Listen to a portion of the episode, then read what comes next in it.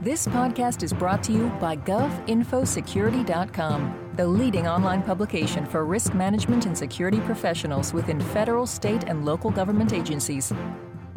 Hello, I'm Executive Editor Eric Chabrow, and here are some of the most compelling stories on GovInfoSecurity.com for the week ending December 3rd.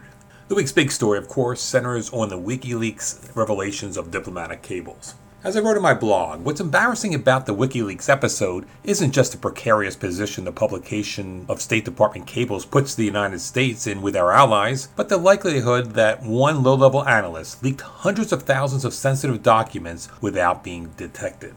Not adequately implementing access management processes, simply deciding who should gain entry not only to an IT system, but to specific data, is a major failure that led to the unauthorized downloading of some 250,000 sensitive and classified diplomatic cables. The leaks have prompted the White House to order each agency that handles classified information to establish a security assessment team that includes information assurance experts to review the agency's implementation of procedures for safeguarding classified information against improper disclosures. Meanwhile, my colleague Tom Field caught up with e-law expert and lawyer Tom Smedinghoff Smedinghoff says the WikiLeaks leaks put all organizations on notice of such insider threats even if you take WikiLeaks out of the equation, there's a lot of incentive uh, for a lot of people to do this kind of thing for a variety of reasons, disclose the data to a variety of different people or different organizations.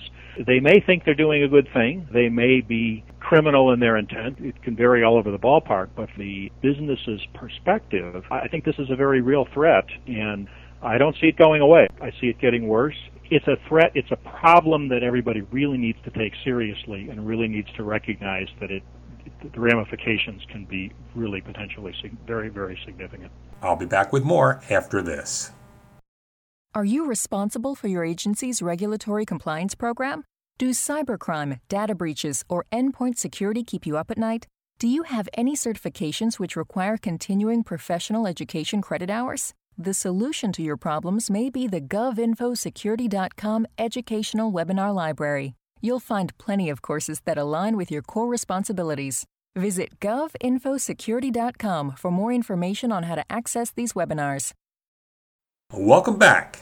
The federal government will spend more than $13 billion on cybersecurity wares from vendors by 2015. That's an annual growth rate of more than 9% over the next five years nearly twice the rate of overall government spending. That estimate comes from the market research firm Input that says the sharp rise in IT security spending will come from increased reliance on the internet, network systems, and connectivity, which create opportunities for cyber attackers to disrupt government operations.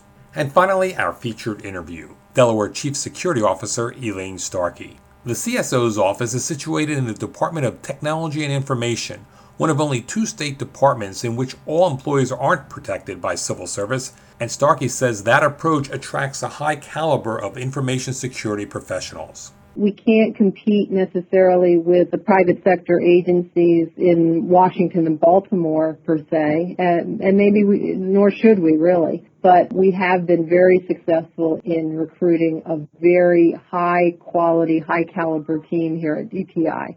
Starkey explains that departmental employees get pay raises when a salary freeze isn't on as it is now, only if they meet specific predefined metrics agreed upon by employees and their managers. And not all pay raises are equal. Employees also are evaluated as a team, since it would be unfair to blame an individual for an IT security breach. We realize that every particular type of intrusion or incident probably has multiple root causes, and to hold someone directly accountable, sometimes you can do that, but many times you can't. To listen to the entire interview with Starkey, and learn more about the impact of WikiLeaks on all types of IT security organizations, visit govinfosecurity.com. I'm Eric Chabrow. Thanks for listening. Have a good weekend and a great week ahead.